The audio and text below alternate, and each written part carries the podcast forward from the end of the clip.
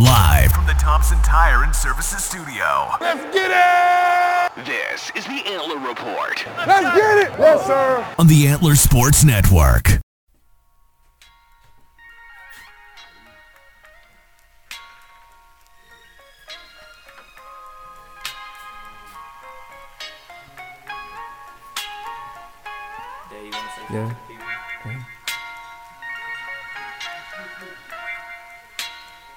Welcome everyone in to the Antler Sports Network. It is Tuesday, so you know what that means. Another Easy. episode of the Antler Report, live from the Thompson Tire and Services studio. Jared Jones with you from the Antler Sports Network. Later on the show, we'll have Matthew Hermanns on, an Antler Sports Network producer, to talk a little bit of NBA. Kind of starting the show with some breaking news. Aaron Rodgers, the diva himself, finally making a decision is going to stay in Green Bay signing a lucrative contract for around $200 million. We'll get to him later on in the show. But first, we're going to talk a little bit of combat sports. First thing I wanted to really discuss is something you don't really see talked about very much outside of the initial, I guess you could say, event. The Deji versus Alex Wasabi boxing match that occurred earlier last weekend. Deji, of course, being the brother of the world renowned KSI, the YouTuber turned rapper, now turned entrepreneur his younger brother in another prize boxing match. Now, this might be a starting off with what could be a hot take. These boxing matches are ruining, slowly but surely ruining, the sport of boxing as a whole. Now, I understand that over the years we've had guys like Manny Pacquiao, Floyd Mayweather, Muhammad Ali, guys that have revolutionized the sport of boxing and pretty much made boxing, I guess you could say, the golden child of combat sports there's always UFC events. There's been almost 300 UFC events, but boxing matches, they're few and far between. You don't really get many big time boxing matches. So it has a bit of a more mystique to them, I guess you could say. Now, over the years, we've had these YouTubers and these celebrities just kind of pull up into the boxing scene, such as the Paul brothers and even Deji and other YouTubers and celebrities and even athletes outside of the boxing scene. We saw Nate Robinson step into the ring. Last time I checked, he's still probably asleep on the cam- on the canvas to this very day. And even Nate Robinson, no, excuse me, not Nate Robinson, but Frank Gore, probably the oldest NFL player in history, decided to step in the step in the circle, the squared circle, excuse me, and take a swing at a boxing match. Now, the the I understand boxing makes millions of dollars you can make the the GDP of a small Central American country by simply creating a little bit of Twitter beef, asking for a boxing match, posting a couple training TikToks, getting on a some random streaming platform and getting millions and billions of views and making millions and in some cases billions of dollars just from two men, two grown men punching each other for upwards of 20 to 25 minutes. I understand. We live in a society where the hustle is the life at this point. With COVID going around and gas prices being higher than giraffe butt, you got to get money where you can. You got to find a way to get it where you fin it, as my dad would say. But there has to be a certain point where we just think not only as viewers, but just as fans of sports as a whole, not even just boxing fans, but fans of sports, fans of competitive nature to sit back and say, okay, this is getting ridiculous. We got Frank Gore, who's used to hitting the B gap, not used to hitting a right jab on someone in the ring. We're seeing Nate Robinson, who we know for hitting free throws and hitting miraculous dunks from the free throw line, not hitting one two combos in the middle of the second round and protecting his head from jabs and swings. There has to be a line that is drawn somewhere where we think, okay, we just got to stick to our niche. Guys like Deji made their fame off of YouTube for better and worse, whether that be from his brother KSI or his own content, or even some of the more recent drama he's been involved in the past maybe two two years or so. Alex Wasabi, as we all know from, I guess you say this current, this younger generation know him from growing up watching his older YouTube videos. Two YouTube titans clashing in the boxing ring for some random reason, I guess, because they just don't have anything better to do. Where have we heard that before? I feel as if boxing is isn't it isn't it doesn't hit like it used to, no pun intended. It doesn't have the same mystique, it doesn't have the same glitz and glamour. Now I understand boxing is a and even combat sports as a whole is one of a kind. It's a sport where two grown men can step into a into a concealed space, into a certain area, and just wail on each other for about 20 minutes legally. You can't just walk outside of your local family dollar, find some guy carrying a loaf of bread and a jug of milk, and just sock him one in the jaw. You can't do that. Last time I checked, that was illegal. But boxing is an opportunity and just combat sports to just watch that that spectacle. That's the perfect word to really describe it. A spectacle. That's exactly what it is. Sports is full of spectacles. You have basketball, football, the Super Bowl, these big time, big money events that people will come in droves and pay thousands to experience firsthand. And more power to these athletes, in air quotes, trying to take advantage, I guess you could say, of the market of people always looking for the next big thing, for the next spectacle, for the next viral hit. But there's got to be a certain point to where we just take a second, step back, and just say, hey, this is ridiculous. This this is crazy. Now, getting off of boxing into a less embarrassing sport. Well, in this case, I guess you could say it's also embarrassing as well. We're going to get into a little bit of NBA talking for this via the ABS T-shirt Graphic Hotline. We're going to bring in Matthew Hermanns here, our one of the producers here at the Antler Sports Network. Matthew, can you hear me? Yo, what's going on? What's going on, Matthew? How are we doing today? Feeling good, feeling great. Blessed to live another day. You already know, man. Let's let's before we we're both avid Maverick fans, extreme Maverick fans, so we'll get to them in a second. But first, let's course. address arguably the biggest elephant in the metaphorical NBA room right now. Russell Westbrook. Two words that could garner multiple different reactions, whether that be a chuckle as you just gave or a sigh of absolute sadness and grief from Lakers fans. Now, Matthew, before we get to your, I guess you could say, thoughts on Russell Westbrook, I want you to take a listen to Magic Johnson, Laker great, NBA great, NBA all time 75 player, last Sunday's game before they played, before they took on the Golden State Warriors. Magic's reaction to the Lakers organization and to Russell Westbrook's play.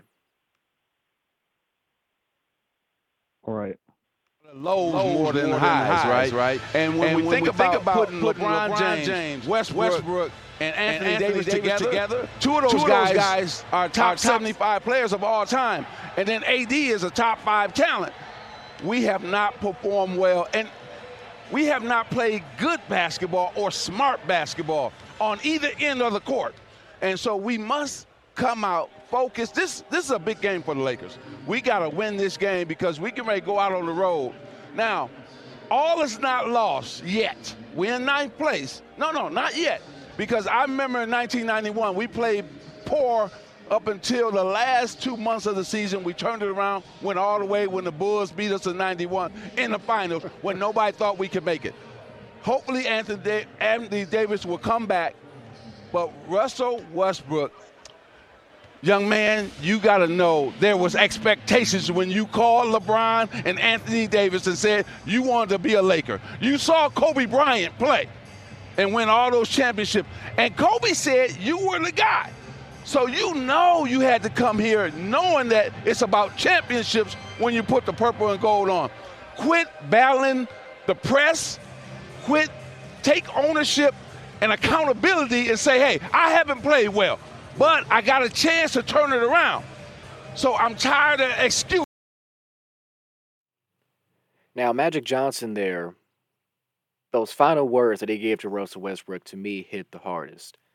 I'm tired of excuses. Every time we see Russell Westbrook in a post game reaction, whether that be in a press conference or any type of moment or opportunity, we get to hear Russell Westbrook speak not only about his game, but as the Laker game as a whole in public. It's always something. Now, in my notes here, I circled this in bold. I said the Russ trade might be one of the worst in Lakers history. Matthew, what are your initial reactions to not only what Magic said in the cut that we had just listened to, but to Laker play and Russell Westbrook's play as a whole? Yeah, of course. You know, uh, I think it was yesterday he was uh, talking about how he can't even bring his family to games because he's afraid of what they will call him and stuff like that. But when it comes to Russell Westbrook, I agree it is one of the worst trades I think I've seen in a while. But for me, he's just not a perfect fit on the Lakers. Um, I think this is LeBron's team. And Russell Westbrook's the type of guy where he has to be the number one option on his team. He has to be the facilitator. He has to be the guy. So paired up with LeBron, who has quite literally the exact same play style as a facilitator, I just think that's what's not making it work out. And adding Anthony Davis with his injuries and everything like that does not help the Lakers' case whatsoever. But I think Russell Westbrook and LeBron have just been a terrible fit due to their play styles, honestly. Now, before the Russell Westbrook trade initiated, the Lakers were pretty much met with a choice. You could go for John Wall, who hasn't touched a basketball and stepped on an NBA floor since Jesus was a pup, or you could take Russell Westbrook, and we all see how that's working out, or you could go for Buddy Hield. Now, out of those three names, I feel like anyone with an with any kind of basketball knowledge, any knowledge of the game, can tell you the best option out of those three. It sure as heck ain't Westbrook, and it darn sure ain't John Wall. if I'm LeBron, don't you think I'd be punching myself in the face right now for pretty much parting the Red Sea to have Russell Westbrook, and at this one, he's parting ways with your playoff chances when you could have had Buddy Hield? Yeah, of course. And you know, you know LeBron's half the franchise. You know they call him Le GM and stuff like that. So you know this was his option. You know he had a say in this, and I think he just thought it was going to work out. And you forget that also in free agency, DeMar DeRozan, who is absolutely killing it on the Bulls right now, MVP was candidate. an option as well. Yeah, MVP candidate, of course, and and then I guess LeBron thought it was the, it was a good idea to get Russell Westbrook because I think he thought they were going to fit, but it obviously just didn't fit like I guess they wanted to, and I'm surprised they didn't trade him for the trade deadline. Now, I'm going to give you the statistics of three players. First player is averaging 12 points, 3 rebounds, 2 assists. Second player is averaging 17, 8 and 3. And the third player is averaging 14, 6 and 2. If you had to Mhm. take a guess as to who those three players were, who would you think those three players would be? Uh, we're talking Lakers. out of the entire Lakers, the Lakers Russell Westbrook scheme, those three players, who do you think those players would be? I would say Westbrook. I would say Anthony Davis since he hasn't got a lot of playing time. And let's go for uh don't know. Give me the third one. Give me the third one. Let's see. what- Let's see. Let's see what I'm doing. If I'm two for two right now. How about this? I'll just give you all three. Those players are the three players that the Lakers sent to Washington in exchange for Russell Westbrook. you got me there, man. Kentavious Caldwell Pope, Kyle Kuzma, and Montrezl Harrell, as a collective group out of those three players, are producing Mhm. better in Washington than Russell Westbrook is in LA. Now, this is the perfect transition. Let's stay in Washington and talk about how, and I don't care if people say it's biased, oh, it's because you're a Mavericks fan. I don't care. Let's talk about how this Mavericks Wizards trade has potential to be one of the best trades in recent memory. Because right now, looking from a Maverick standpoint, this trade is looking like a W. This trade looks like something that has worked for both teams. KP in his first game at home in the Capital One Arena in Washington got a nice warm ovation when he exited the floor, ending with 25 and 2 in his first game. Spencer Dinwiddie, since arriving in Dallas, averaging 17, 2 and 5, and half a steal a game. Now, we both watch Mavericks games very avidly. Off air, we talk constantly, through Mhm. better and for worse, about these Dallas Mavericks. we've talked about how either KP should have been traded before all the front office changes with head coach Jason Kidd and the new additions, or even how this could have been the perfect time. Seeing how all the pieces have moved around and how they've slowly started to mesh with their teams, do you think that the Mavericks should have traded KP earlier? Or was this the perfect time? Because, in my personal opinion, this is looking like they waited for the perfect time. And I will admit, I'll be the first to admit when I'm wrong, and you can attest to this. I wanted Exactly. KP gone as soon as possible. I wanted him out of Dallas. I wanted him on the first Amtrak bus out of Dallas, Texas. Do you think it was just on time or maybe even too late to trade Porzingis? You know, I think it was just on time. Last year, his trade value was probably lower than it was this year. And what came to my mind was a shocking report that came out that Rick Carlisle actually valued Kristaps Porzingis more than Jason Kidd did. Now, I think Jason, or uh, uh, excuse me, um, Kristaps Porzingis was playing phenomenal basketball this year when he was healthy. Very, you know, he very. was one of the leading defensive anchors on our team or the Mavericks team. And I really was surprised by this trade. However, you know, we were both mad about this trade. I think every single Mavericks fan was not happy about this trade. It looked confusing to us. It was weird. However, yeah, of course. However, Spencer Dinwiddie has been the perfect contributor to Luka Doncic. When Luka's off the floor or is not hot or needs some rest, Spencer Dinwiddie has been there to contest and literally put up the, the points that we need Now- off the bench as a starter, etc. And then we have a not so lights out shooter recently, but someone with big potential in Davis Bertans as well, who I could see Jason Kidd developing into an absolutely great player. Now, I hate I'm a I'm a Dirk stan. I love Dirk Mhm. to death. I will stand on any Dirk hill, no matter how hot the take may be. I feel like Jason Kidd might have the ability to mold Bertans into a more modernized Dirk. Now we know Dirk revolutionized the game for bigs. He's the reason why seven footers have to be able to shoot. yes. I feel as if Bertans has the skill set. He doesn't have the same, I guess you could say, elegancy or the same balance and footwork that Dirk had, but that's an unfair assessment to make. Dirk had a skill set that is unprecedented to say the least. We're probably never going to see a player of Dirk's stature, ability, and skill set ever again in basketball. That's not saying how great he is. That's not saying how bad he is. He's just arguably one of the most unique players we've ever seen lace up a pair of shoes. But with Bertans' frame, his defensive ability, we've seen him. He's not necessarily the shot blocker that Porzingis was. He's not necessarily the interior defender, as say maybe even a Dwight Powell at some cases. I know you're gonna probably say ugh to that because I don't like Dwight Powell as much as the next fan. But there are shades of Dirk. There are shades of Tyson Chandler and Bertans that I like. And I like even more the fact that Jason Kidd has played with both of those guys. He's coached against Mhm, both of those guys. Kidd played with Dirk, coached against Dirk. He played with Tyson Chandler in both Dallas and in New York. So he's he knows he knows what works. He knows what wins a championship.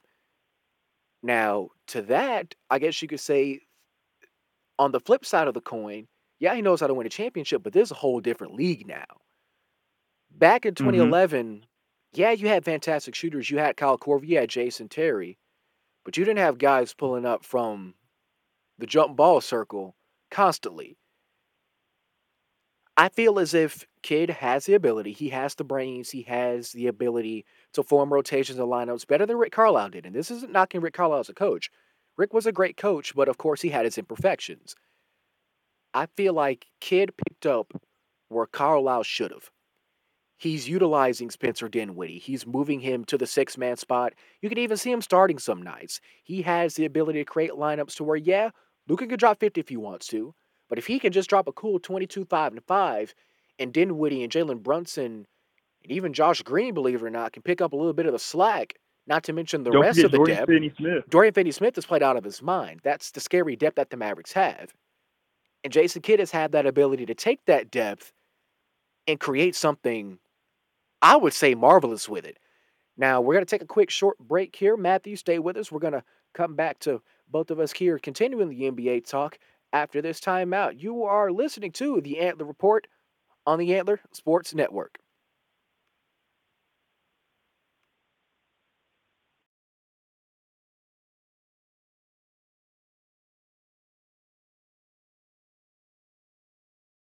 Live from the Thompson Tire and Services Studio. Let's get it! This is the Antler Report Let's get it! Yes, sir. on the Antler Sports Network.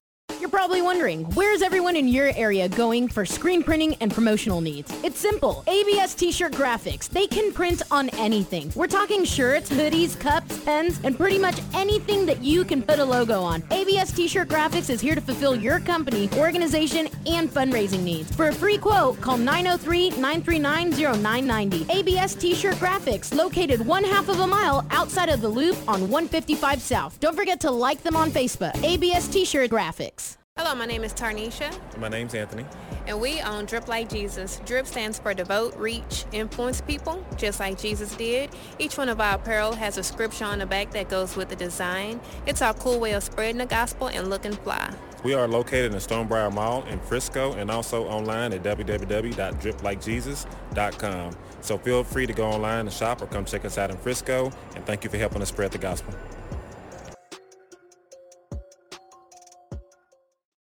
To make winning decisions, you need a championship team in your corner.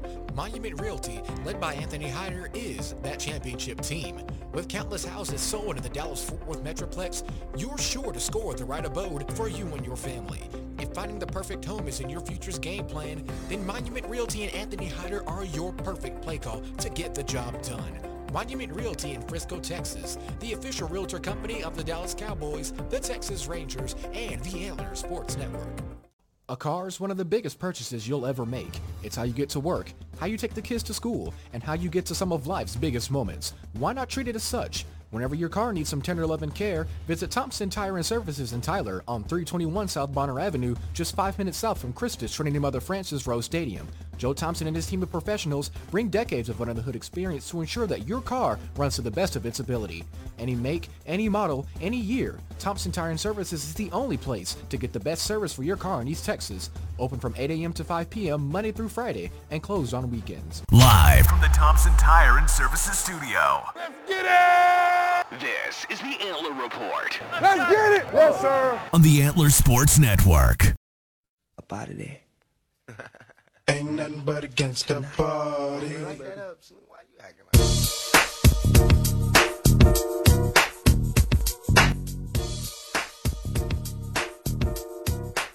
Welcome back to the Antler Report on the Antler Sports Network. Jarrett Moose Jones with you on a Tuesday afternoon. Thank you for listening wherever you may be listening, whether that be on the Mixlr app. Download the app for free to take us wherever you go on Antler Sports Network Live. broadcast for basketball and for other Antler Sports Network live proceedings. Matthew back with us once again on the ABS T-shirt graphics hotline. Last left off talking about how the Dallas Mavericks and the Washington Wizards pretty much made a perfect swap for both teams' futures, as we both discussed before the break. Now we're going to get into a little bit of more NBA talk, and then after that, we'll transition into the NFL. If you look at the general scope of the NBA right now, it's a lot different than how it was. You had, I get even 10 years ago, you had about three or four set faces of the league. You had Kobe, you had Durant, you had LeBron, you had maybe even you can throw in Carmelo Anthony and Dirk in there as well. But now there, you can even consider 10 to 12 guys that could be the face in the NBA. And the NBA MVP discussion is proof of that. Maybe even the best NBA MVP race we've ever seen. Now, Matthew, you've seen a lot of NBA races in your time watching basketball. Of course. It's easy to say this is one of the most star-studded MVP races we've ever seen because usually you'll see the top three, you know, top three. Okay, that's fine. You have your normal top three. You might have that one guy that's leaps and bounds above the rest, and you have the two stragglers in second and third jockeying for the silver medal spot. But this year, you can pick five guys out of a. You can write down five guys' names, put them in a hat, randomly draw them out, pick it up, call them the MVP. and you can make a case for them. Looking at the top three, these odds, courtesy of DraftKings, you have Joel Embiid, who's averaging 29, 11, and 4. He's currently sitting with the best odds to win MVP at minus 120. Giannis in second at plus 600. He's averaging 29, 11, and 6. And you have DeMar DeRozan, who you talked about before break, is having a fantastic year 28, 5, and 5. Mhm. Those are three guys who are leading their teams in a star-studded Eastern Conference. The the power struggle has shifted in less than half a decade from the Western Conference continuously being the wild wild west as we always call it to now the East having five or six teams that are pretty much borderline championship contenders. Out of all the confusion, out of all the stats, all the analytical crap, the PER, all the special stats, it's courtesy of just the eye test, just watching these guys play. And I feel like I know who you're going to say, but I'm going to give you the benefit of the doubt. Who's the MVP of the league right now and why, in your opinion? And I'll give mine after. key is what you just said is right now. Um, there is so much more basketball to play left, and it just determines what you mean by most valuable player. Are you talking about on the team? Are you talking about by stats and analytics? That's what we're going to decide. And it's really interesting because, like you said, like these past couple years, it's been on lock. Whether it was Giannis or Jokic, it's it's been on lock. Like obviously they're going to win MVP this year there's six, seven guys you can make the case for. Now, as of right now, you probably won't guess this, but right now it's it has to be Joel Embiid. However, Jokic is in the conversation, and I think the dark horse for MVP is Luka Doncic, of course. There it With is. no bias whatsoever, Luka Doncic having the exact same record as the 76ers and the exact same record as the Bucks, it looks like as well. And of course, you got the Giannis and everything like that. But Luke is my dark horse, yet I think Embiid is the MVP as of right now. Now, one thing that scares me about Joel Embiid, he can pretty much take over an entire game in every facet of the game offense and defense and even intangibles. In my opinion, and I know this might be a hot take as well, but Embiid or Jokic are the same player in my eyes, except for Embiid is a lot more athletic. Both guys are big, both guys are physical. They can either take you out of the perimeter and kill you from the outside, or they can go down low, put you on the block, and get 20 the easy way.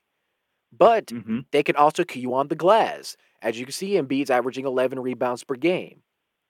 Jokic, I don't have the specific numbers in front of me, but he's most likely averaging double digit rebounds a game. Giannis, double digit rebounds a game. These are guys that are seven feet tall and are averaging Shaq numbers while also shooting average to above average from, let's say, 20 feet and beyond. Not even looking at Giannis, we know he's not the best three point shooter, but he didn't have to shoot threes. Joel Embiid, No. he's not the best three point shooter. He's average, but he doesn't have to shoot threes. Jokic, he's not the best three point shooter, but he doesn't have to shoot threes. That's scary. Real That's quick on Jokic, ridiculous. He's averaging 25.9 points a game, 13.8 rebounds a game, and 8.1 assists a game. Just to put that out there. That eight, that eight assists per game. You are seven feet Eight. tall. Eight assists per game. You are amongst one of the league's best passers from the four and the five spot. Joel Embiid is averaging four assists from the four and the five spot. Not to mention, as this year has gone on, watching him and Harden play has been some of the most fun basketball I have seen in a while. Never in my wildest dreams would I have considered watching a Sacramento Kings 76ers game. and that's not even any hate towards the Sixers or the Kings. Well, as a Mavericks fan, I take that back. Well, Matthew, you know our our woes with Sacramento. But Yeah. I feel as if the 76ers with Harden, with the mesh that they've already built in not even a month's time, going down the stretch with the playoffs just over the horizon, it's scary, dude. That that team is fun to watch. They're flowing together, they're gelling, they're meshing together, they're playing well. Harden has much better body language. Even if you listen to him in post game reactions and post game press conferences, he sounds like he enjoys being in Philadelphia. We haven't heard about him going to any strip clubs or doing anything stupid after games. Yeah, I want to give him the benefit of the doubt since he hasn't even spent a whole week there yet, last time I checked. But this, I don't even want to call it this new Harden. I guess you can call it a Harden renaissance. I feel like Embiid's play, Embiid as a as a player is what we want LeBron to be. We always want to say that LeBron makes players better. But look at Russell Westbrook. We always want to say LeBron makes players better. Look at Anthony Davis. Part of it isn't LeBron's fault. But Joel Embiid, when he even played with Ben Simmons, back when they were healthy, they were title contenders. Whether you liked it or not, whether you liked Ben Simmons' game or not, whether you liked Embiid's attitude or not, they were title contenders. Embiid without Harden, without Simmons, when Simmons was running amok being a menace to society in Philadelphia before he got traded, were title contenders. Simply because Embiid makes players better. Now with Harden, it's even scarier. James Harden is easily one of the most dynamic offensive players we've ever seen, not even of this generation, but of all time. Oh, he he lullabies players to sleep. All he does is just dribble. It's just like he's playing 2K in real life. Okay, stop him. Guard him. Make up a game plan to stop this man. You couldn't do that with Harden. You could barely do it with Embiid. He's seven foot slashing. He's like Durant. He's pretty much like Kevin Durant in a way, but he's more interior oriented. And you can't even call him a dedicated big because if you look at his stats per game numbers, he's dropping dimes like Dame and CJ McCollum were in Portland. The sheer, the short versatility that Embiid and Jokic and Giannis and these bigger players have is mesmerizing to me. You saw players like Dirk, okay, he can shoot. That's cool. You saw Hakeem, yeah, he's athletic. You saw Kareem, yeah, he was great. But they didn't have the same versatility that the Embiids and the Giannis's and the Durants had. So yeah, they can use their size to pretty much create a matchup nightmare for anyone on the floor at any given time. But their ability to work at all three levels, to shoot, to rebound, and to pass at a great level, and do it consistently throughout an entire season and lead their teams to success. That's Real where. quick, yeah, go ahead. Uh, you have to keep in mind, Joel Embiid brought his team to around the second, third, or fourth seed. I don't remember before the Harden trade. They were the two seed at the time. They were around the two seed. Two seed at the time without Harden, and he hated playing with Ben Simmons. It was obvious they didn't have chemistry on the court. But now you add someone who has perfect chemistry with Embiid. I think the 76ers can easily come out of the Eastern Conference is and are one of the scariest teams to look for. Now let's continue to go down to the East. We talked about Giannis, talked about Embiid, we talked about Jokic. DeMar DeRozan. What what happened to him? What about Chicago just flipped a switch in his mind that said, okay, I'm one of the best players in the league. And I guess you could even account the play of Lonzo Ball and Alex Caruso and the fantastic team that Chicago has become. But DeMar DeRozan is, of course, the star of that team. You talked about Luka being a dark horse, but do you think DeMar is as much of a dark horse as Luka is? Because we knew Luka was going to do this. We knew Luka was going to come out here and dominate. We knew Luka was going to be Luka. Luka magic, as they always say. Last time I checked, there isn't any DeMar magic floating around in Chicago until now. So, do you think DeMar is as much of a dark horse as Luka Doncic, especially with names above him like Giannis, Embiid, and Jokic? Um, I don't think so, just because I think he's been put in the conversation. And I truly think if DeMar did not hit the amount of game winners he has this season, that he wouldn't be talked about, which would make him a dark horse. However, Luka and DeMar are both averaging 28 points. Luka, of course, has nine rebounds compared to DeMar's five. And then Luka has eight assists compared to DeMar's five. And DeMar has a way better team than Luka does right now. DeMar has stacked with Caruso, Lonzo, all of them. DeMar is stacked. However, he has carried that team, and he is the most valuable player on that team. I just feel like he has a lot more help than Luka does. Yet DeMar is higher in the MVP conversation, but he's been playing phenomenal basketball, of course, and I guess it's just something about not wanting to play for the Spurs that he just decided to go off in Chicago. Now, how much of that is just media hoo ha? Because, of course, Chicago, that's a big market. You know, Jordan, 23, all the championships. Mhm. And plus, it's a big city. It's Chicago. How much of that is just media mess? And how much of it is just a gap in skill? Because Luka has game winners of his own as well. To your point of DeMar having all the game winners that you think gave him extra publicity. Why do you think Well- there's so much of a gap in conversation between Luka and DeMar when, as you said, Luka has better numbers? He just doesn't have, I guess you could say, the flashy play, or what?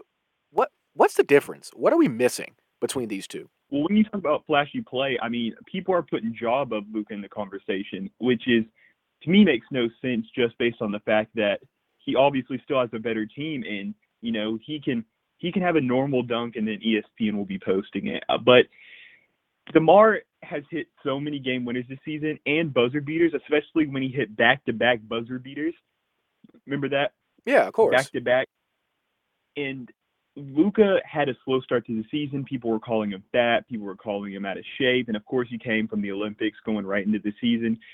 So I think it was the start of the season that the media started not giving Luka much attention, and he's finally getting the attention he deserves. However, DeMar has been playing amazing basketball from the beginning of the season all the way till now. However, Luka's averaging more numbers.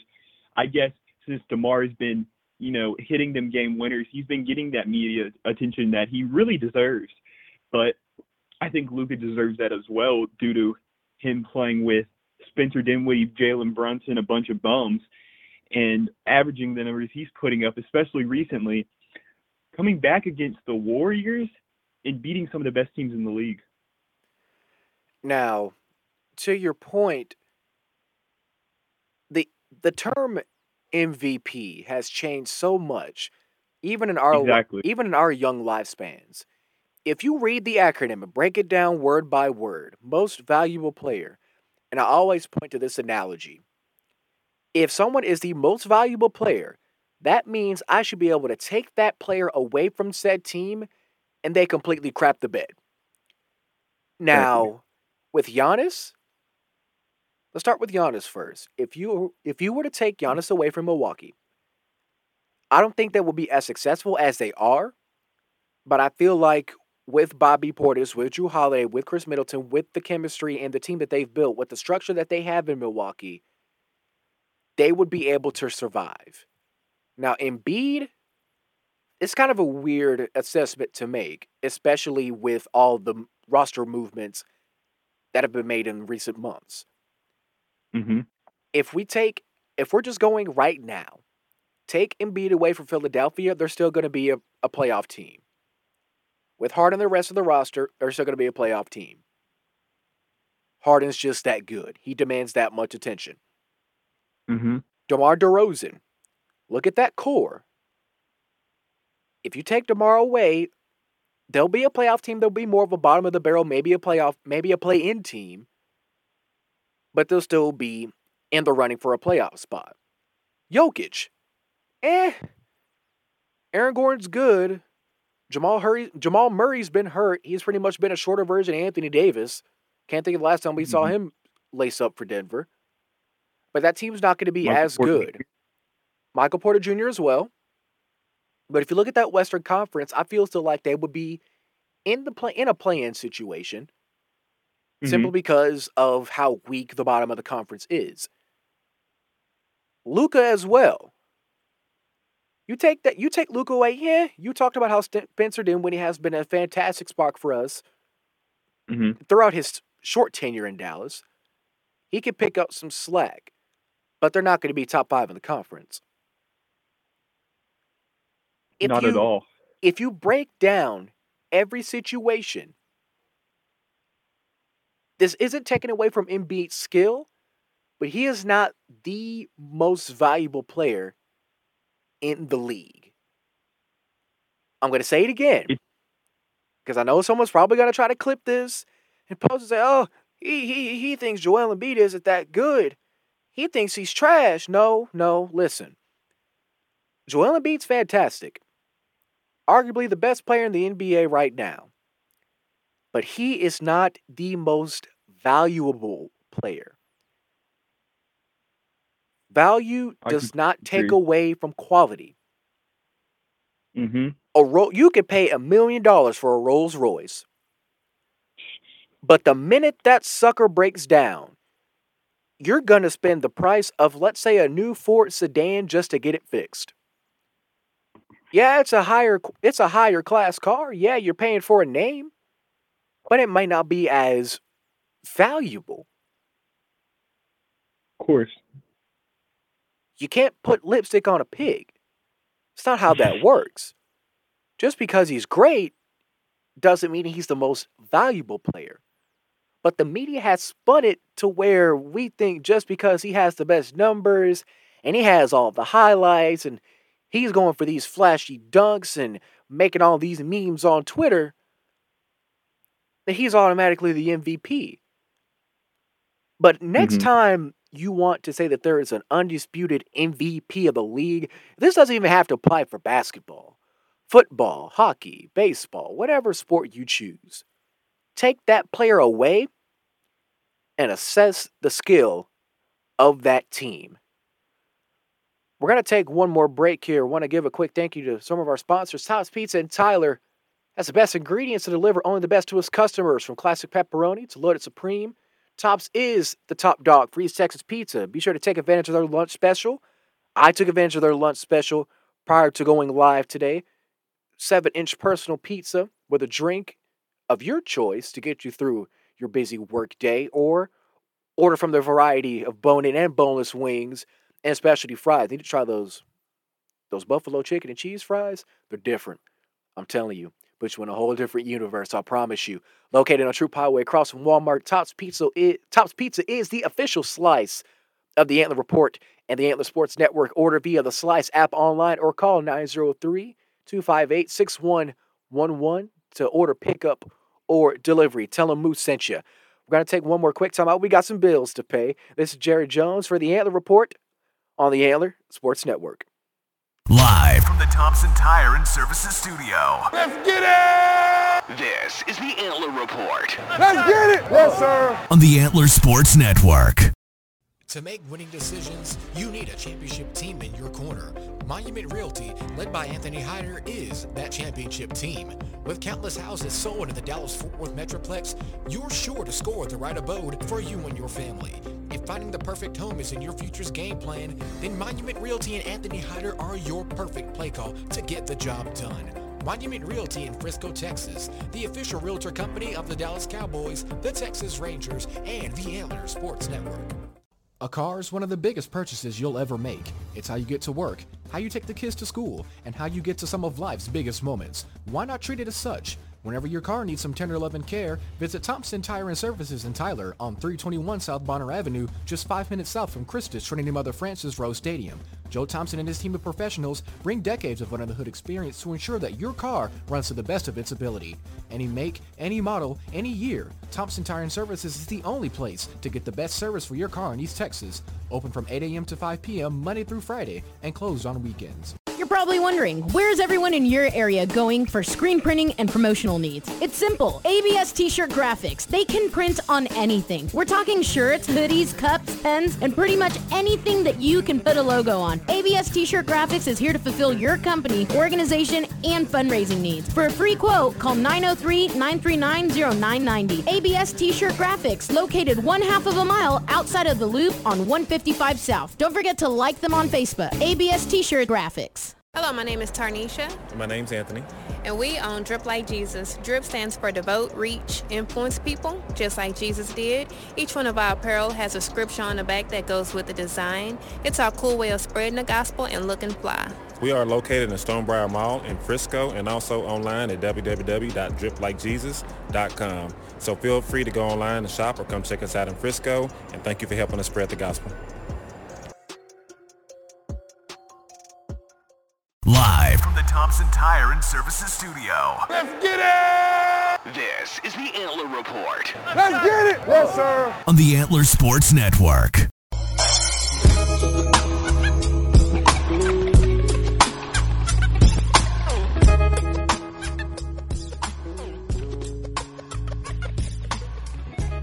A little bit of OutKast action for your Tuesday afternoon. Welcome back to the Antler Report on the Antler Sports Network. Just got finished with some NBA talk here with Matthew Hermanns, Antler, Antler Sports Network producer, one of the producers on our fantastic staff. Be sure to follow the Antler Sports Network across social media on Twitter at Antler underscore SN, on Instagram at Antler Sports Net. Be sure to find us online at antlersn.com for the latest news, articles, and happenings within Antler Sports Network. Matthew, we're going to change it to. we chuckled about this during the break. One of the most interesting happenings in football I've seen in a very long time. Now, we know how much of a focal point sports betting has been. Excuse me if I'm stumbling upon my words. I have a grin on my face, not even of happiness, of just a pure shock. Calvin Ridley making probably the worst sports bet of all time. Yesterday, the NFL stating that Falcons receiver has been suspended for at least the next season for betting on games. He wagered 1.5 thousand and lost 11.1 million. This has got to be the easiest question I've ever asked you in all, of our years of talking sports. Matthew, was it worth it? was it really worth losing $11.1 million? Couldn't have been. Honestly, I want to see the parlay he had. Honestly, I, I want to see what he was betting on. But I mean, this was a stupid decision. But in comparison to the other major NFL suspensions recently, it it's really weird how they had it because you know Ray Rice, of course, beating his fiance, he was suspended two games. Adrian Peterson, child abuse, he was ex- Six suspended games. six games. Greg Hardy beating his girlfriend, ten games got reduced to four. Ezekiel Elliott, you know, he hitting women six games. Josh Gordon, six seasons for smoking weed. Yeah, that's obvious, but you got Calvin Ridley, who's supposed to really help the fans out, but the only fans he's helping out is FanDuel. And it's it's really interesting. now Calvin Calvin really gets this for a year for betting on sports games, but yet the Dolphins try to pay Brian Flores to tank on his team, but the NFL won't talk about that. But they want to talk about integrity. I find that absolutely embarrassing from the NFL.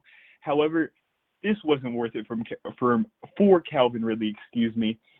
I mean, one one thousand five hundred dollars and lost ten million. That's those are probably the worst odds in sports gambling history. I mean, we got to be honest here. Unless that parlay was absolutely disgusting, I mean, that was that that was probably one of the stupidest decisions I've seen in NFL history. Because obviously, you know it's wrong. Now, the NFL, as we know, has a bunch of rules. Some better than others. I'm looking at you, taunting. But you gotta, you got, you gotta understand. You can't bet on your own games. You just can't. That, whether that's a rule or not, that's just common sense. You can ask Pete Rose and see how that ended. Yeah, it's a baseball. It's different. No, it's not.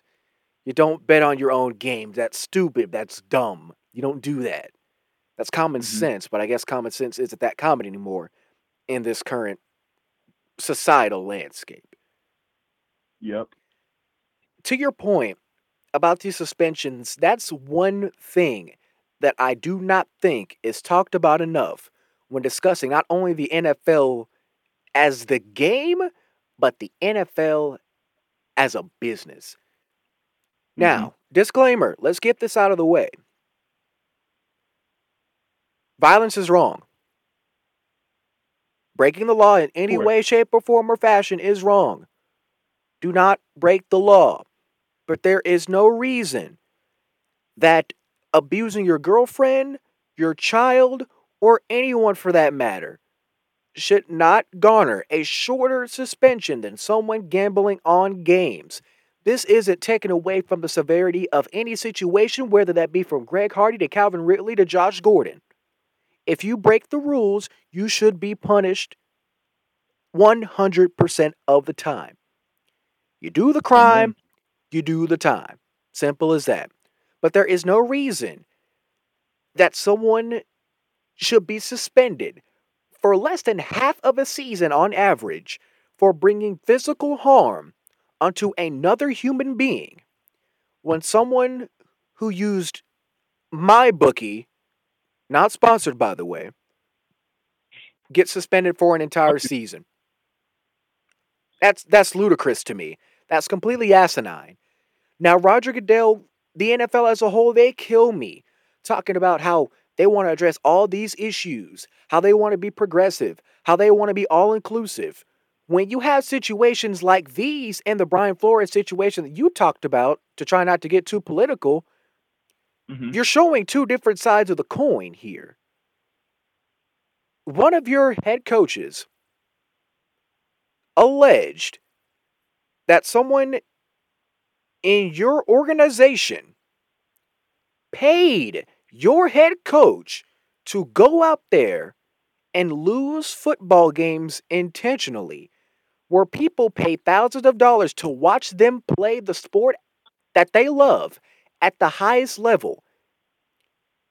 The people running your organization asked your head coach, hey, lose to Baltimore. We'll slide you a couple hundred grand. How's that sound, coach? And that's okay. That's fine. That story might have been hot for a week. Even even a mm-hmm. week will be stretching it. That story might have been hot for six days total. Swept under the rug. Calvin Ridley bet on games in a league that he is a part of, gets a season. Ray Rice in 4K, as as people say all the time, got caught in 4K, causing physical harm to another human being. Clear as day. Ray Charles could see it. And got two games. Mm-hmm. Greg Hardy, 10 games. Okay, fine. But oh, wait, got reduced to four. I'm not the sharpest tool in the shed, but that doesn't seem consistent to me. That doesn't seem right to me. And once again, this isn't taken away from the severity of any situation. You break the law, you deserve a just punishment. But at the same time, the punishment should be equivalent to the crime. You should be Exactly. if you think about two games, that's a slap in the wrist compared to an entire season. Wouldn't you agree? Yes, I I'd agree, and I really think this has been a trend over the oh, over these past couple of years. Excuse me, of the NFL just being inconsistent when it comes to their band of uh, games for certain consequences. Now, this is no knock on FanDuel. You know, Fan FanDuel's a great great betting app, and if they're willing to sponsor the Antler Sports Network, so be it. 100%. You know we'd be down, but Oh yeah, definitely. but I, I, I truly think they have been inconsistent. And uh, I saw this clip. It was on Twitter, and it, I know this was a joke clip, but it showed Calvin Ridley multiple catches, really catching the ball, and then he was going backwards, losing yards essentially. And a lot of people kept joking about he was bet, he was betting the under on himself. I thought that was funny to bring up. I know, need to betting the under I need to look for that clip. but- Yeah, but no, I think the NFL has been inconsistent. I think this is on Roger Goodell. I think this is on the whole NFL organization, and this is something they need to fix. Now, what would you think would be a good suspension for Calvin Ridley? Because no doubt you're not supposed to bet on games that you're playing, and that's common sense. We we've settled that already. Mhm. What do you think would be a good decision for the NFL to suspend Calvin Ridley for? What would be a more fair decision to make on a suspension? Let's put it that way. Well, it depends. I mean, if they're comparing it to the other previous suspensions, he shouldn't be suspended. However, if if it's just based on what he did without taking notice of any other previous suspensions, I would say half a season. That'd be my that'd be my opinion. I'd love to hear yours, but I'd say half a season because betting on games, of course, it is looked down upon and it's something you should not do. So he at least got to pay the price, but I don't think it should be a full season. I want to hear your input. I think half a season is fine, but I also think you should find him as well. Now, this isn't Yeah. me saying that, oh, you can't spend your money the way you want to. You belong to the NFL. You spend the money that we give you the way we want you to spend it. Because at the end of the day, that's your job. You earned that money, therefore, you have the right to spend that however you may choose. Now, the consequences of that spending decision that you make with your money, that is also completely up to you. At the end of the day, you control the decisions that you make and the consequences that come thereafter. But You mind if I comment quick? yeah, go ahead. Uh, yeah, I didn't even think about a fine. A fine would be perfect. I think, I think they should honestly fine him the fifteen hundred dollars he he used to to bet on the NFL. But no, I mean, just talk about the stupidity of Calvin Ridley. Like, if he actually wanted to bet on a game, he could have had someone do it for him. Like, if if he really wanted to go that far, he could have a spouse you know, family member, if he really wanted to truly bet on an NFL game just for fun, he could have had a family member do it. But instead, he chose himself, while he was out for quote unquote mental health issues for half the season, to go ahead and bet on the games. That that just shows the stupidity I think Calvin Ridley has shown these past couple weeks and of course half the NFL season. Now, to your point, talked about how he could have had like a bookie or someone else make the bets for him. I would think that you're an NFL athlete. Better yet, you're just a professional athlete as a whole. You can't be an idiot and be at the top of your sport. Mm-hmm. I find it hard to believe that he was the only person involved in this decision. He had to have like a buddy involved, or like you said, maybe even a spouse or a bookie or somebody. The pure, I don't even want to say idiocy because I feel like that's too harsh, but to put it lightly, you have to be a different breed of dumb to mm-hmm. sit there on your couch watching a random game on TV. Let's say you're watching the Rams. Man, mm-hmm. I think Cooper Kupp's going to go crazy. Let's check the odds. Oh, his over under for yards is 150. I'll take the over. You mean Mhm. to tell me with athletes having all these burner accounts? I'm looking at you, Kevin Durant, and all these fake, I guess you could say, people or facades that they make nowadays with the growth of social media and the social landscape that athletes have built for themselves. I find it hard to believe that he did it just himself. There has to be another party involved. Eh, Would Yeah, you would you think that'd be a fair assessment to make? I don't think he could have acted alone on this. Yeah, of course, but I just want to know how the NFL found out about this. Now, if it was just himself, I think that is one of the most idiotic things you could do. Like if he were to sign up for FanDuel, first and last name, Calvin Ridley, email Calvin Ridley at yahoo.com. And Right. All of a sudden, like that that would be the stupidest thing I've seen from an NFL player and I don't know how long.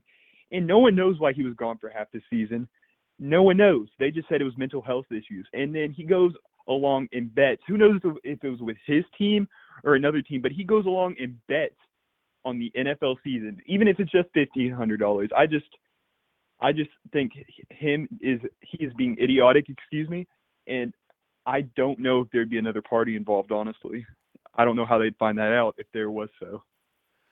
All right, we have ended hour number one, top of the hour, one o'clock Central Standard Time. We're going to take one more quick short break, have a word from our sponsors, starting with Peak Fitness in Tyler with another Texas summer rapidly approaching. You know what you know what time it is, Matthew. What sun's out, guns out time, baby. If you want the perfect beach body, Peak Hot boy Fitness is the answer. to all your problems. Even if you simply just want to stay in shape, Peak Fitness has packages and methods to fit any goal and any schedule. Workouts, diets, you name it, Peak has you covered.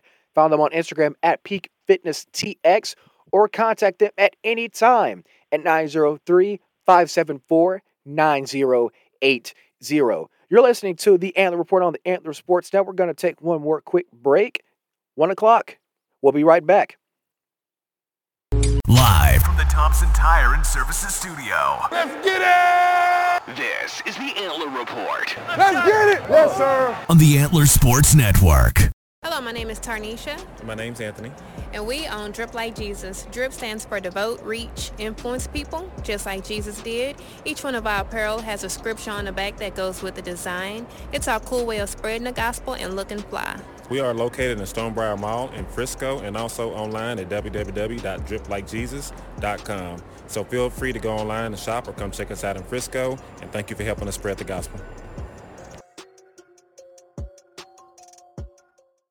A car is one of the biggest purchases you'll ever make. It's how you get to work, how you take the kids to school, and how you get to some of life's biggest moments. Why not treat it as such? Whenever your car needs some tender love and care, visit Thompson Tire and Services in Tyler on 321 South Bonner Avenue, just five minutes south from Christus Trinity Mother Frances Rose Stadium. Joe Thompson and his team of professionals bring decades of under the hood experience to ensure that your car runs to the best of its ability. Any make, any model, any year, Thompson Tire and Services is the only place to get the best service for your car in East Texas. Open from 8 a.m. to 5 p.m. Monday through Friday and closed on weekends. To make winning decisions, you need a championship team in your corner.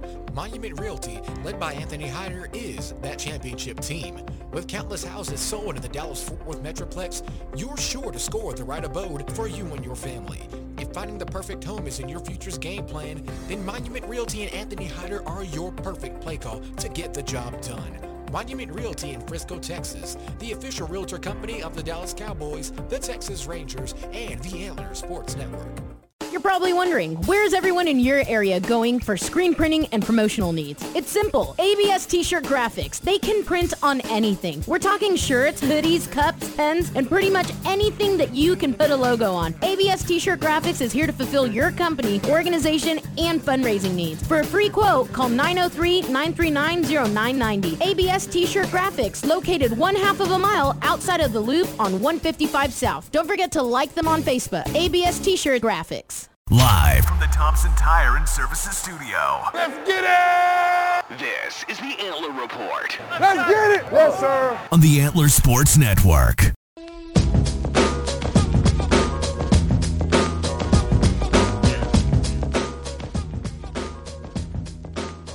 Welcome back to the Antler Report on the Antler Sports Network. Myself, Jared Jones, with you, along with Matthew Hermanns, Antler Sports Network producer. For the last break, we talked about the Calvin Ridley situation in the NFL and how we thought about the NFL's addressing of that issue. We're going to switch gears now to a more positive note. One of the latest headlines coming out of the NFL landscape in the past couple of days, the Carolina Panthers are listening to Christian McCaffrey offers. Now, this to break it is to you, but we got interesting. news. We got some breaking news. The Seattle Seahawks are trading Russell Wilson to the Denver Broncos per Adam Schefter. You're kidding. Oh, yep. Per ESPN, we have breaking news here on the Antler Report. The Seahawks have traded Russell Wilson right after Aaron Rodgers signs his big contract. The Broncos says, "Okay, that's fine. We'll just go pick up. We'll just go pick up Russell Wilson." Now, reading this article from Adam Schefter, ESPN senior writer, Denver acquiring Russell Wilson has nothing to do with Aaron Rodgers' decision to return to Green Bay. I feel like that's cap. Now I like That's- Shefty. that's. I feel like that's got to be that's got to be some cap in there because there were too many accurate there were there was too much going on, especially with Denver getting Green Bay's quarterback coach, and of course we know Rodgers' public dismay of the Packers organization, which we will definitely get to after this segment. You feel like that's cap? I don't I don't know. I, I don't mm, I don't know if I believe that. Well, the Broncos were reportedly interested in Aaron Rodgers, and I mean, every team without a quarterback, who wouldn't be? But with Aaron Rodgers signing his extension. I really think they were in need for a quarterback. Now, I don't know what the Broncos had have given up for Russell Wilson. I do think this is a good acquisition for the Broncos. However, I think it does have to do with Aaron Rodgers re signing his contract. Now, as you said, every quarter, every team that's looking for a quarterback wanted Aaron Rodgers, and I feel like Russell Wilson had that same market as well. Further reading the article, it says Denver general manager George Paton initiated trade talks with Seattle for Wilson at least two weeks ago, per sources. But in recent days, oh, as wow. trade talks with Seattle heated up, it became clear that Wilson was the Broncos' plan A. Once again, this article was from Adam Schefter, ESPN senior writer. Russell Wilson being your plan A when there is a possibility that Aaron Rodgers, who without a shadow of a doubt is a better quarterback than Russell Wilson, feel like that's a, feel like we know that. Russell was plan A. So that means Aaron Rodgers was plan B. Now, without getting too in depth, because I still have to talk about Christian McCaffrey, is this a W or an L for Denver? Because if you look at that roster, they had a pretty solid team. Melvin Gordon, he was on my fantasy team. You knew firsthand, mm-hmm. Matthew, about how good Melvin Gordon was. He tore he tore you up in the rest of the league yeah. multiple weeks. And their defense is average as man, but you still have Teddy Two Glove on the roster. Is this a W or an L for the Broncos? This this has to be a W. I mean, they had Teddy Bridgewater, and I mean Russell Wilson's like Teddy Bridgewater, like times ten. So they know how to use a mobile quarterback who has an arm, and they have Melvin Gordon, who I think will complement Russell Wilson or Russell Wilson, excuse me, real well. Jerry Jeudy, I mean, you got Noah Fant. I mean, this this in my opinion is a W as long as they didn't give up too many valuable assets to let Russell Wilson be incapable of throwing to anybody. Now we'll be looking for those details as quickly as we can. Maybe we'll get to it before the show ends. Maybe we won't, but keep around here, keeping the NFL landscape. We'll try to get that news to you as quickly as it releases. Now back to what we were discussing before that breaking news. Goodness, it's going to be weird seeing Russell Wilson in orange and blue next season. That's going to be a weird sight to see. And keep in mind, Patrick Mahomes now gets to play Russell Wilson twice a year, so that should be the matchup to be looking for within the season. Now, let's stay on the topic of Kansas City. The Panthers are receiving offers for Christian McCaffrey. Is Kansas City calling Carolina thinking, hey, let's talk? Let's try to get Christian over to Kansas City. Let's let's let's talk about some kind of a trade. You think Kansas City's trying to maybe bring Christian McCaffrey in to KC, especially now that you have Russell Wilson knocking on your door twice a year in your division now? That's a tough question because, as you see, seen as their previous running backs, they've had running backs such as you know the older running backs. You know they signed Le'Veon Bell, you know, and all of them. Kansas City, I don't know what assets they'd be willing to give up for Russell Wilson. I think one of the big teams that could gamble on Christian McCaffrey would be the Las Vegas Raiders. Now, I, I had three teams listed as three possibilities for Christian McCaffrey. Vegas was at the top of the list. I'm glad you brought that up. Yeah, uh, Las Vegas made the playoffs. They they really uh, surprised everyone uh, coming back, especially from John, or Jon Gruden, excuse me, leaving. And I think they could be a potential suitor. But I think what what would be the best for Christian McCaffrey would be the Miami Dolphins. I think him and Tua turn the ball over, as someone would say. I think the Dolphins would. I think they have the first round pick, being able to give to the Panthers for Christian McCaffrey. But the biggest question is they're winning a first round pick. Christian McCaffrey has been injured these past two seasons. So I wonder which team is willing to take that risk of adding Christian McCaffrey, knowing that he's been injured these past two seasons, to see if he will be able to have a healthy season on their team. Now, looking at the depth of Kansas City, not Kansas City, excuse me, but for Carolina, you don't have many I guess you could say, valuable assets. I see Stephon Gilmore on the defense. Maybe you try to trade Sam Darnold. Maybe you try to trade Cam Newton as well, because I highly doubt you're just going to straight up get Christian McCaffrey. Yeah, we know he's a fantastic player. We know he's great with his hands. We know he's he can receive the ball extremely well. We know he can run the ball. That's common sense. But he's slowly become injury prone. We've seen mm-hmm. him missed lots of time throughout the past couple of seasons. So if I'm at Kansas City or if I'm Vegas or if I'm in Miami, I'm going to want something more than that because, yeah, Christian's a great player, don't get me wrong. But it's almost, I don't want to say he's Anthony Davis level, but yeah, you're getting a star, but he's injury prone. So do you see teams wanting a little bit more out of Carolina to, I guess you could say, buffer the trade with Christian McCaffrey? Or do you think the only asset they'll give up is Christian? The only asset they'll give up is Christian without a doubt. I mean, Carolina's in rebuilding mode. They really don't got much else to give up. So that's why they're looking for a first round pick and probably another player. And I really think that there's no, nothing much more they can give up for Christian McCaffrey. And asking for a first round pick and another player is already a big deal. It's already a big trade. And it's a lot that they're asking for. So I don't think they'll take anything less than that. Now, from one trade to the lack of another. The diva, Aaron Rodgers, sticking to Green Bay, staying in Green Bay, Wisconsin, well into his 40s, I might add. $200 million. I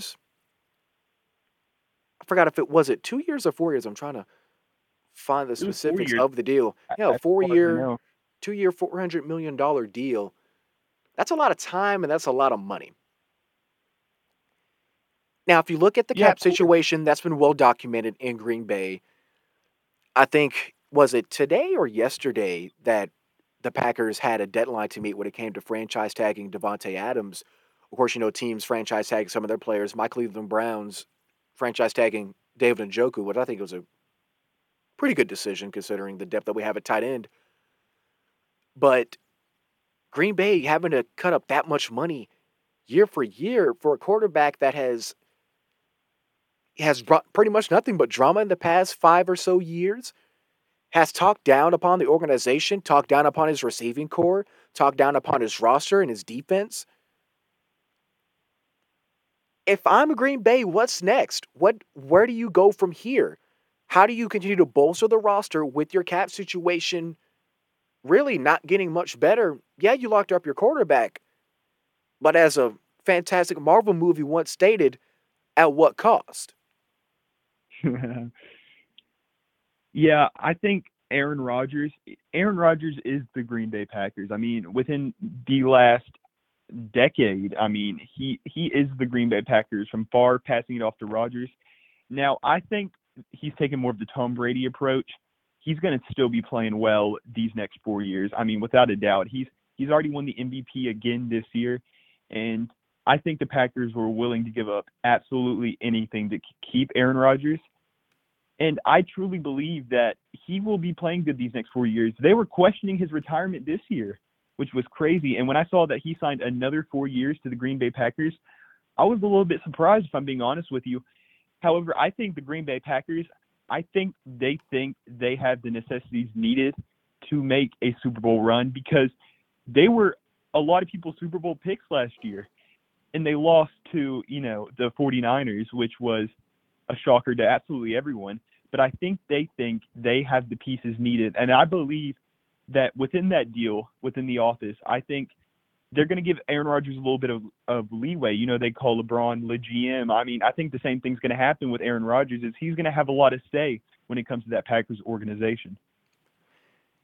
Now, with this, you said that they will be a Super Bowl team. The NFL is a weapons league, whether that be on offense or defense. Look at the team that lost the Super Bowl. Look at that offense. I don't even have to say any names. You know what that Cincinnati roster looked like. But you also yeah, know what that Cincinnati defense looked like. We also know a certain someone that became a national, even a global meme for his play or lack thereof in the Super Bowl. Do you see that exact same thing happening in Green Bay? To where, yeah, you got a couple weapons on offense, but your defense ain't going to hold up. And the old saying still stands true offense wins games, defense wins championships. Do you think that defense is going to help them win a championship, or are they just going to show up and get mollywopped by a better structured team? Well, with your comparison, Joe Burrow didn't have an offensive line whatsoever in comparison to Aaron Rodgers, who has a decent offensive line. Joe Burrow just got tore up by his offensive line, and that's what lost them the Super Bowl. However, I think Aaron Rodgers, regardless of his targets, he can make anyone look good on the field. Like me and you could go out there as wide receiver one and two, and I'm sure we'll still win a couple games because it's Aaron Rodgers. However, I think within these next four years, that one of these years they will be able to make the Super Bowl. I think their defense is obviously a concern, but with the offensive firepower they have, I truly and Aaron Rodgers is Aaron Rodgers regardless. So I truly believe within the next four years they will make a Super Bowl run, just based on the fact that Aaron Rodgers is Aaron Rodgers. Unless it comes to the NFC Championship, you know how that goes. Now I had a I made a comparison, and I'm a big wrestling guy. I've been a wrestling guy pretty much my entire life. I grew up watching wrestling. I try to muster watching wrestling now, but that'll be a discussion for another show. Sure. I compare Aaron Rodgers to the Hulk Hogan of football. And here's why. Aaron Rodgers is widely considered one of the greatest of all time, not just quarterbacks, but to ever play the game. Hulk Hogan is widely considered to be one of the greatest wrestlers of all time. Some even say either man are the greatest to ever perform in their profession, football and wrestling, respectively. But they both come with drama. All drama being behind the scenes. Aaron Rodgers, as we saw throughout the past couple of years, creating tension in within the Green Bay Packers organization.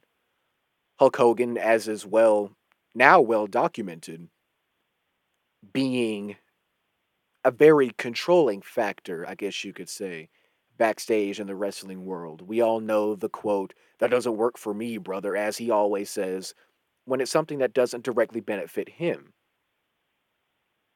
But they're both extremely great at what they do. Whether you like Hogan or not, he's one of the most, if not the most influential wrestler of all time. Without Hogan, there is no WrestleMania. There is no WWF, WWE, whatever you want to call it. Without Aaron Rodgers, there is no discount double check. There is no Green Bay dynasty. I feel as if the way these two men portray themselves off the field will forever detriment how they are portrayed on the field. Aaron Rodgers, statistically and via the eye test, is one of, if not the greatest quarterback to ever lace up a pair of cleats. Hulk Hogan, whether that be accomplishment wise or just from sheer popularity and revenue and just the greatness that he has garnered through his career, is one of, if not the greatest wrestlers of all time. But their actions backstage, their actions behind the scenes, their body language, their inability to work with others, their constant griping and complaining, their diva like attitudes will forever detriment how they are portrayed, no matter how good they are, whether in the ring on the gridiron. I feel like that's an accurate assessment. Wouldn't you agree? Or would you even disagree? No, I'd agree necessarily, and it's only been really not. It's only really been these past couple years that it's really gone up or brought up, excuse me, about the whole drama with Aaron Rodgers.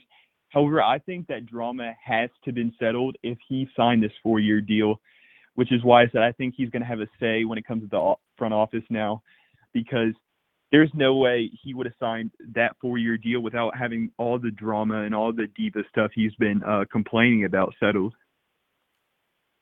Now we're going to take one more break. Matthew, thank you for being on for, with us this afternoon. We'll definitely have to get you on soon. Once again, Matthew Hermanns. You have any social media you'd like to shout out or anything? Uh, yeah, you can uh, check out my Instagram, Matthew.Hermans. Uh, and that's about it. But uh, thank you so much for having me on, Jared, and I'll be looking forward to being on again. Uh, excuse me, on again. Definitely, definitely. That's Matthew Hermanns, one of the one of our great producers here at the Antler Sports Network. We're going to take one more final timeout here on the Antler Report on the Antler Sports Network. Be sure to follow the Antler Sports Network on social media as well. After you give Matthew a follow on Instagram, be sure to give the ASN a follow on Instagram at Antler Sports Net. Find us online at antlersn.com. Follow our YouTube and Facebook pages. Just search Antler Sports Network. And also follow us on Twitter at Antler underscore SN. We're going to take one more, our final short break of the afternoon. We'll get to our final couple of segments. You're tuned in to the Antler Report on the Antler Sports Network. Services Studio. Let's get it! This is the Antler Report Let's get it! Yes, sir. on the Antler Sports Network. You're probably wondering, where's everyone in your area going for screen printing and promotional needs? It's simple. ABS T-shirt graphics. They can print on anything. We're talking shirts, hoodies, cups, pens, and pretty much anything that you can put a logo on. ABS T-shirt graphics is here to fulfill your company, organization, and fundraising needs. For a free quote, call 903-939-0990. ABS T-shirt graphics, located one half of a mile outside of the loop on 155 South. Don't forget to like them on Facebook. ABS T-shirt graphics. Hello, my name is Tarnisha, My name's Anthony.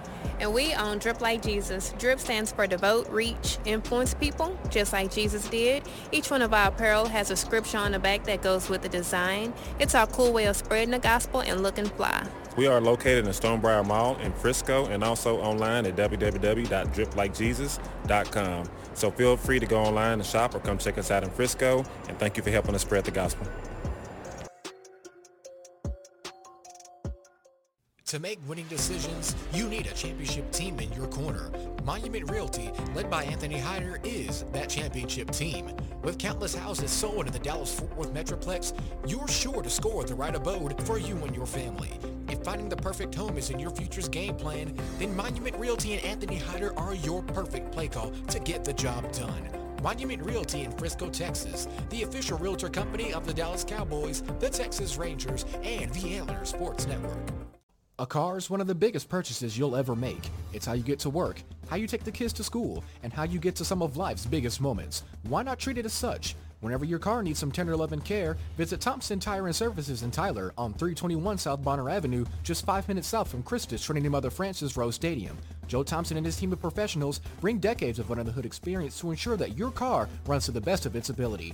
Any make, any model, any year, Thompson Tire and Services is the only place to get the best service for your car in East Texas. Open from 8 a.m. to 5 p.m. Monday through Friday and closed on weekends.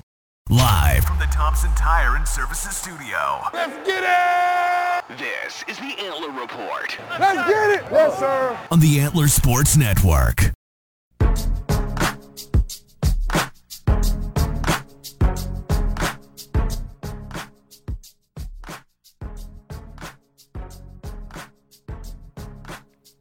Final couple segments here on the Antler Report on the Antler Sports Network. Jared Jones back with you on a Tuesday afternoon. Thank you for tuning in with us, whether you're driving to lunch, eating lunch, or driving back from lunch back to your daily grind. Thank you for spending your time with us here on the Antler Sports Network, whether you're listening on the Mixlr app or via the Antler Sports Network live feed and antler underscore sn.com. Just go to the side menu and click ASN live feed. That feed is powered by Thompson Tire and Services in Tyler. And also want to thank our sponsor, Boss Hog Power Wash in Detail. It's summertime. You already got your guns ready with Peak Fitness. You got your food ready with Tops Pizza. Why not have your ride looking fresh? You know you're not going to want to drive, especially with these car prices. So why don't you call up Tristan over at Boss Hog Power Washing in Detail?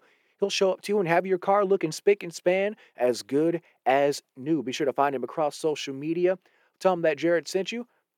Be sure to also try to even see if you can follow him on social media as well. We will have his social medias plastered across all social media as well. If you'd like to sponsor on the Antler Report or any other of our Antler Sports Network broadcasts, be sure to go online to Antler underscore, excuse me, not Antler underscore SN. Be sure to go online to antlersn.com forward slash sponsorship.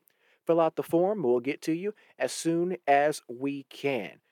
We have the full details from Adam Schefter of that Russell Wilson trade that we broke before that final segment. Quick thank you to Matthew once again for being on our show today. From Adam Schefter on the official on his official Twitter page, Seattle will be getting Drew Lock, Noah Fant, Shelby Harris, two first round picks, two second round picks, and a fifth, while Denver gets Russell Wilson and a fourth round pick. Russell Wilson now, of course, as we all know, is now a Denver Bronco, going to be in the orange and navy this next season. Pete Carroll racing upon 70 is going to have to work with Drew Lock and the rest of that new Seahawks quarterbacking core. Russell Wilson also once again going to have a fantastic running back. Went from Marshawn Lynch, now was going to have Melvin Gordon. If I'm Russell Wilson, I'm feeling pretty good about my future situation. Might even have a chance to make a pretty good playoff or maybe even make a Super Bowl. There were multiple sources and media members speculating that the Broncos might even have a Super Bowl roster before this Russell Wilson trade. I can almost assure you that they're probably going to have a Super Bowl contending roster now. But we're going to move on now to some WNBA talk. Brittney Griner, as as we've all know over the past couple of days, footage of her being detained in Russia for holding a suspend well not a suspended substance but an illegal substance in Russia, some hash oil from a vape pen cartridge. The awkward thing about the situation is, is something I don't think enough people are pointing out, is that this happened about a month ago. As we know, the Russians and their military have launched a full scale invasion upon the sovereign nation of Ukraine. We here at the Antler Sports Network send all of our prayers and condolences to the Ukrainian defense efforts. We've seen FIFA, UEFA, and other mostly soccer sports entities use their power and ability to react to the most recent Russian invasion. But this has probably one been one of the more direct effects. Now, I feel like this story looks into a deeper issue. I know the WNBA gets a lot of flack for multiple different reasons.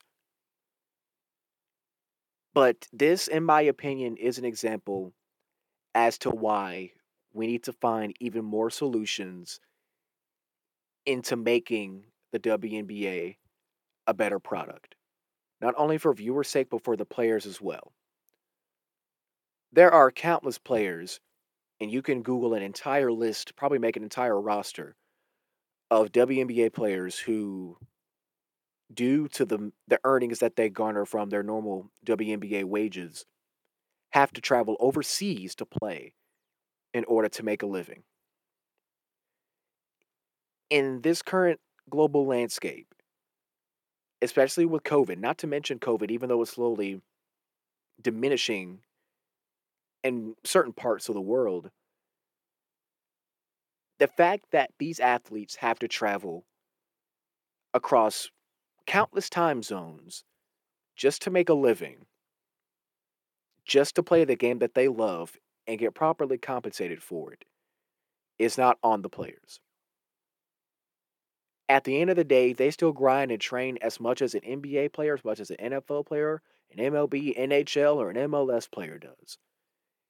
They have jocked for their position. They have fought for years. They put in the blood, sweat, and tears and the countless hours to get to the top of their respective profession it's not their fault that their higher ups aren't trying to take the proper steps to make their game more valuable.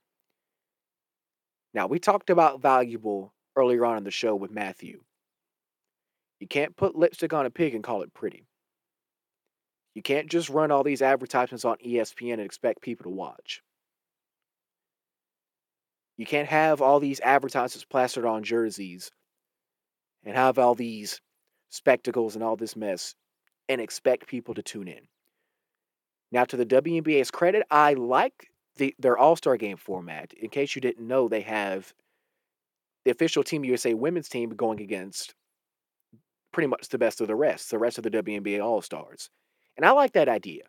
It's fresh, it's new, it's something that can be expanded upon, it's not just going to be the same crap every year like you see in the NBA with the dunk contest or the three point shootout. Same stuff every year. Celebrity game. An hour of cringe, in my opinion. The WNBA and that All Star game move proves to me that they have the ability to be innovative. They have the ability to make something great. They have the ability to come together and make decisions that are must see, in my opinion. I liked the WNBA All Star game a lot more than I liked the NBA All Star weekend this year. And I feel like anyone that would have watched both with an unbiased mind and just an open love for basketball can tell you the exact same thing. Back to the Brittney Griner situation. This wouldn't have happened if the NBA did better by their players, if the WNBA did better by their players. Just last week, the WNBA fined the owner of the New York Liberty an absurd amount of money for privately flying his team out to games.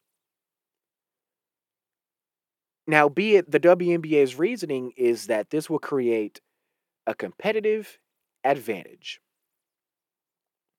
Now, on initial reading of the news when it broke just last week, I was immediately shocked. Especially upon further research, you will come to find out that that same owner offered the WNBA a way to fly all of their teams privately for three seasons. You want to know why the WNBA players said WNBA owners said no?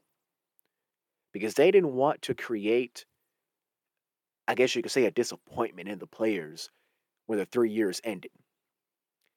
In three years, you should be able to figure out a way to sufficiently travel your players to games. Not everyone's going to be making Curry money. Not everybody's making LeBron money. I get that. But there are enough inept business minds in that organization, even in the NBA as well, because it's been made clear that the NBA assists the WNBA in more ways than none. It's been well documented. I feel as if the WNBA in that three years' time can find a way to at least make sure players can get to games consistently. That's something I expect from the AFL.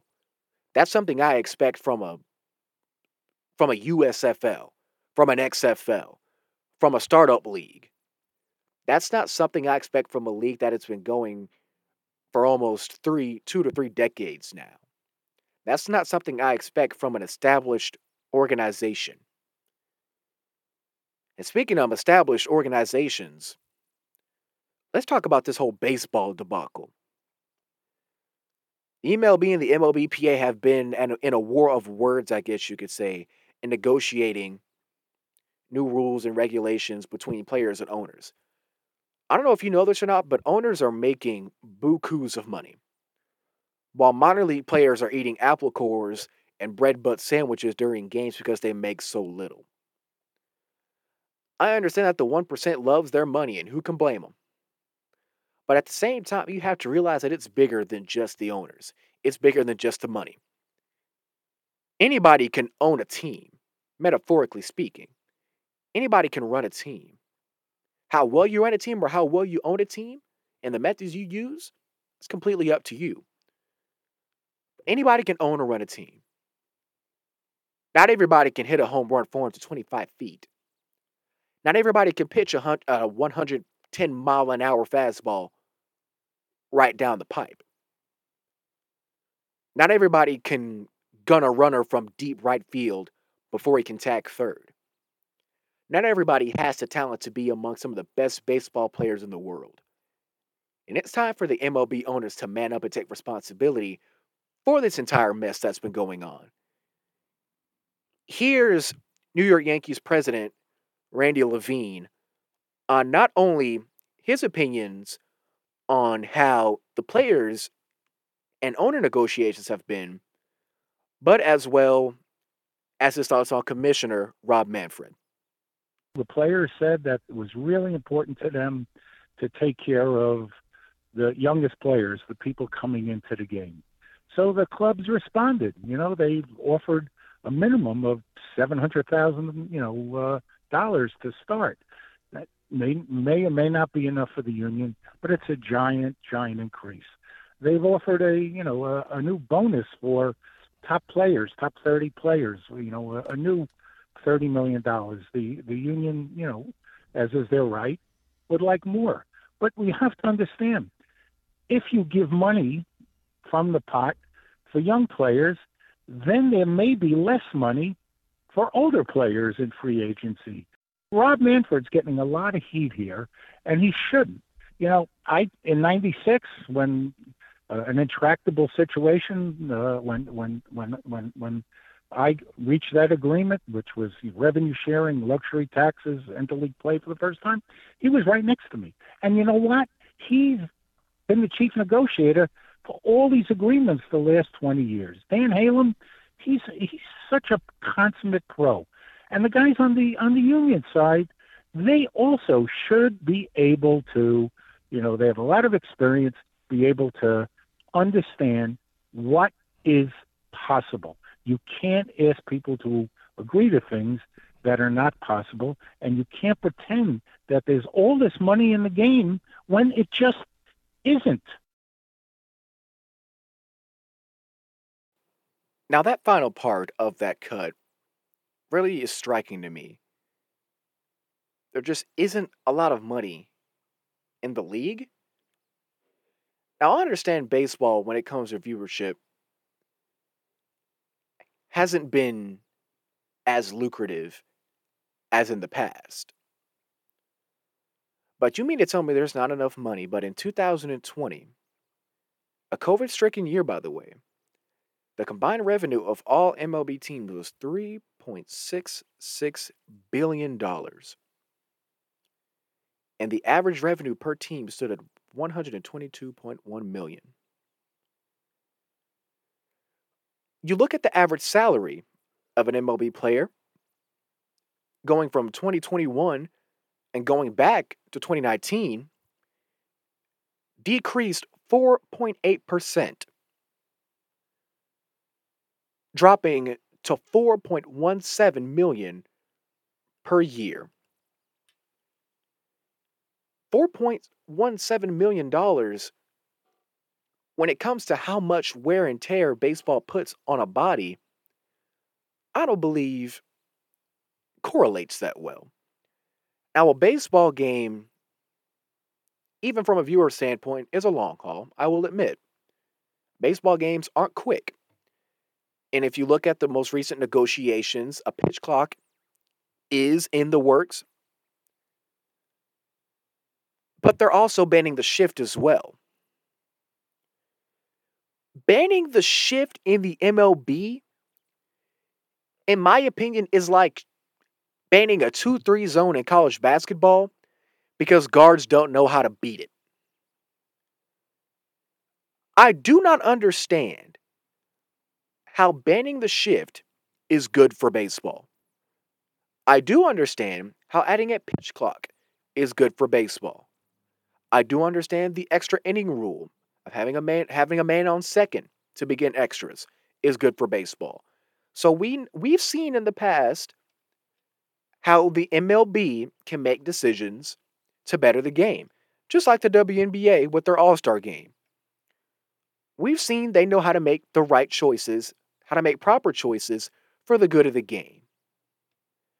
It's just the simple fact that the players feel that they deserve more and the owners want to keep more of the pie of a pie that that just keeps getting bigger and bigger as time goes on. And I really can't blame them either. I honestly can't. If I see I'm working my butt off for almost 200 games, multiple per week, in some cases multiple per day with double headers, not to mention playoff series, and I see my owners getting all of this paper and I'm getting a piece of the pie, I'm like, wait a minute. At the end of the day, I'm the one that has to lace up my shoes and go out there and play. I'm the one that has to get my hands in jersey dirty to make you money. So, of course, I'm going to want a little bit more. Of course, I'm going to want more of my fair share. Now, of course, you have guys like Paul Goldschmidt and Joey Votto and Bryce Harper who are making 22 to 25 million a year, getting total salaries that are in the 200 to 300 million dollar range in some cases. And that's fine. But what about the middle players? If you look at the drop off when it comes to the top guys' salaries to the middle guy salaries, it's ridiculous. And I feel like that is definitely something that the MLB needs to look into. And with that concludes another Tuesday. I hope you all have a fantastic day. Have a fantastic week. Another quick thank you to, J- to Matthew Hermanns, who was here earlier with us on the Antler Report. Thank you to our sponsors, Tops Pizza, Peak Fitness, Boss Hog Power Washing and Detail, Drip Like Jesus Apparel Line, Thompson Tire and Services, Monument Realty, and to all of you listening at home or wherever you may be. Be sure to follow us on the Mixlr app and also on our AntlerSN.com live feed. This is where all the Antler Report broadcasts will be. My name is Jared Jones, and have a great day, everybody. This has been the Antler Report.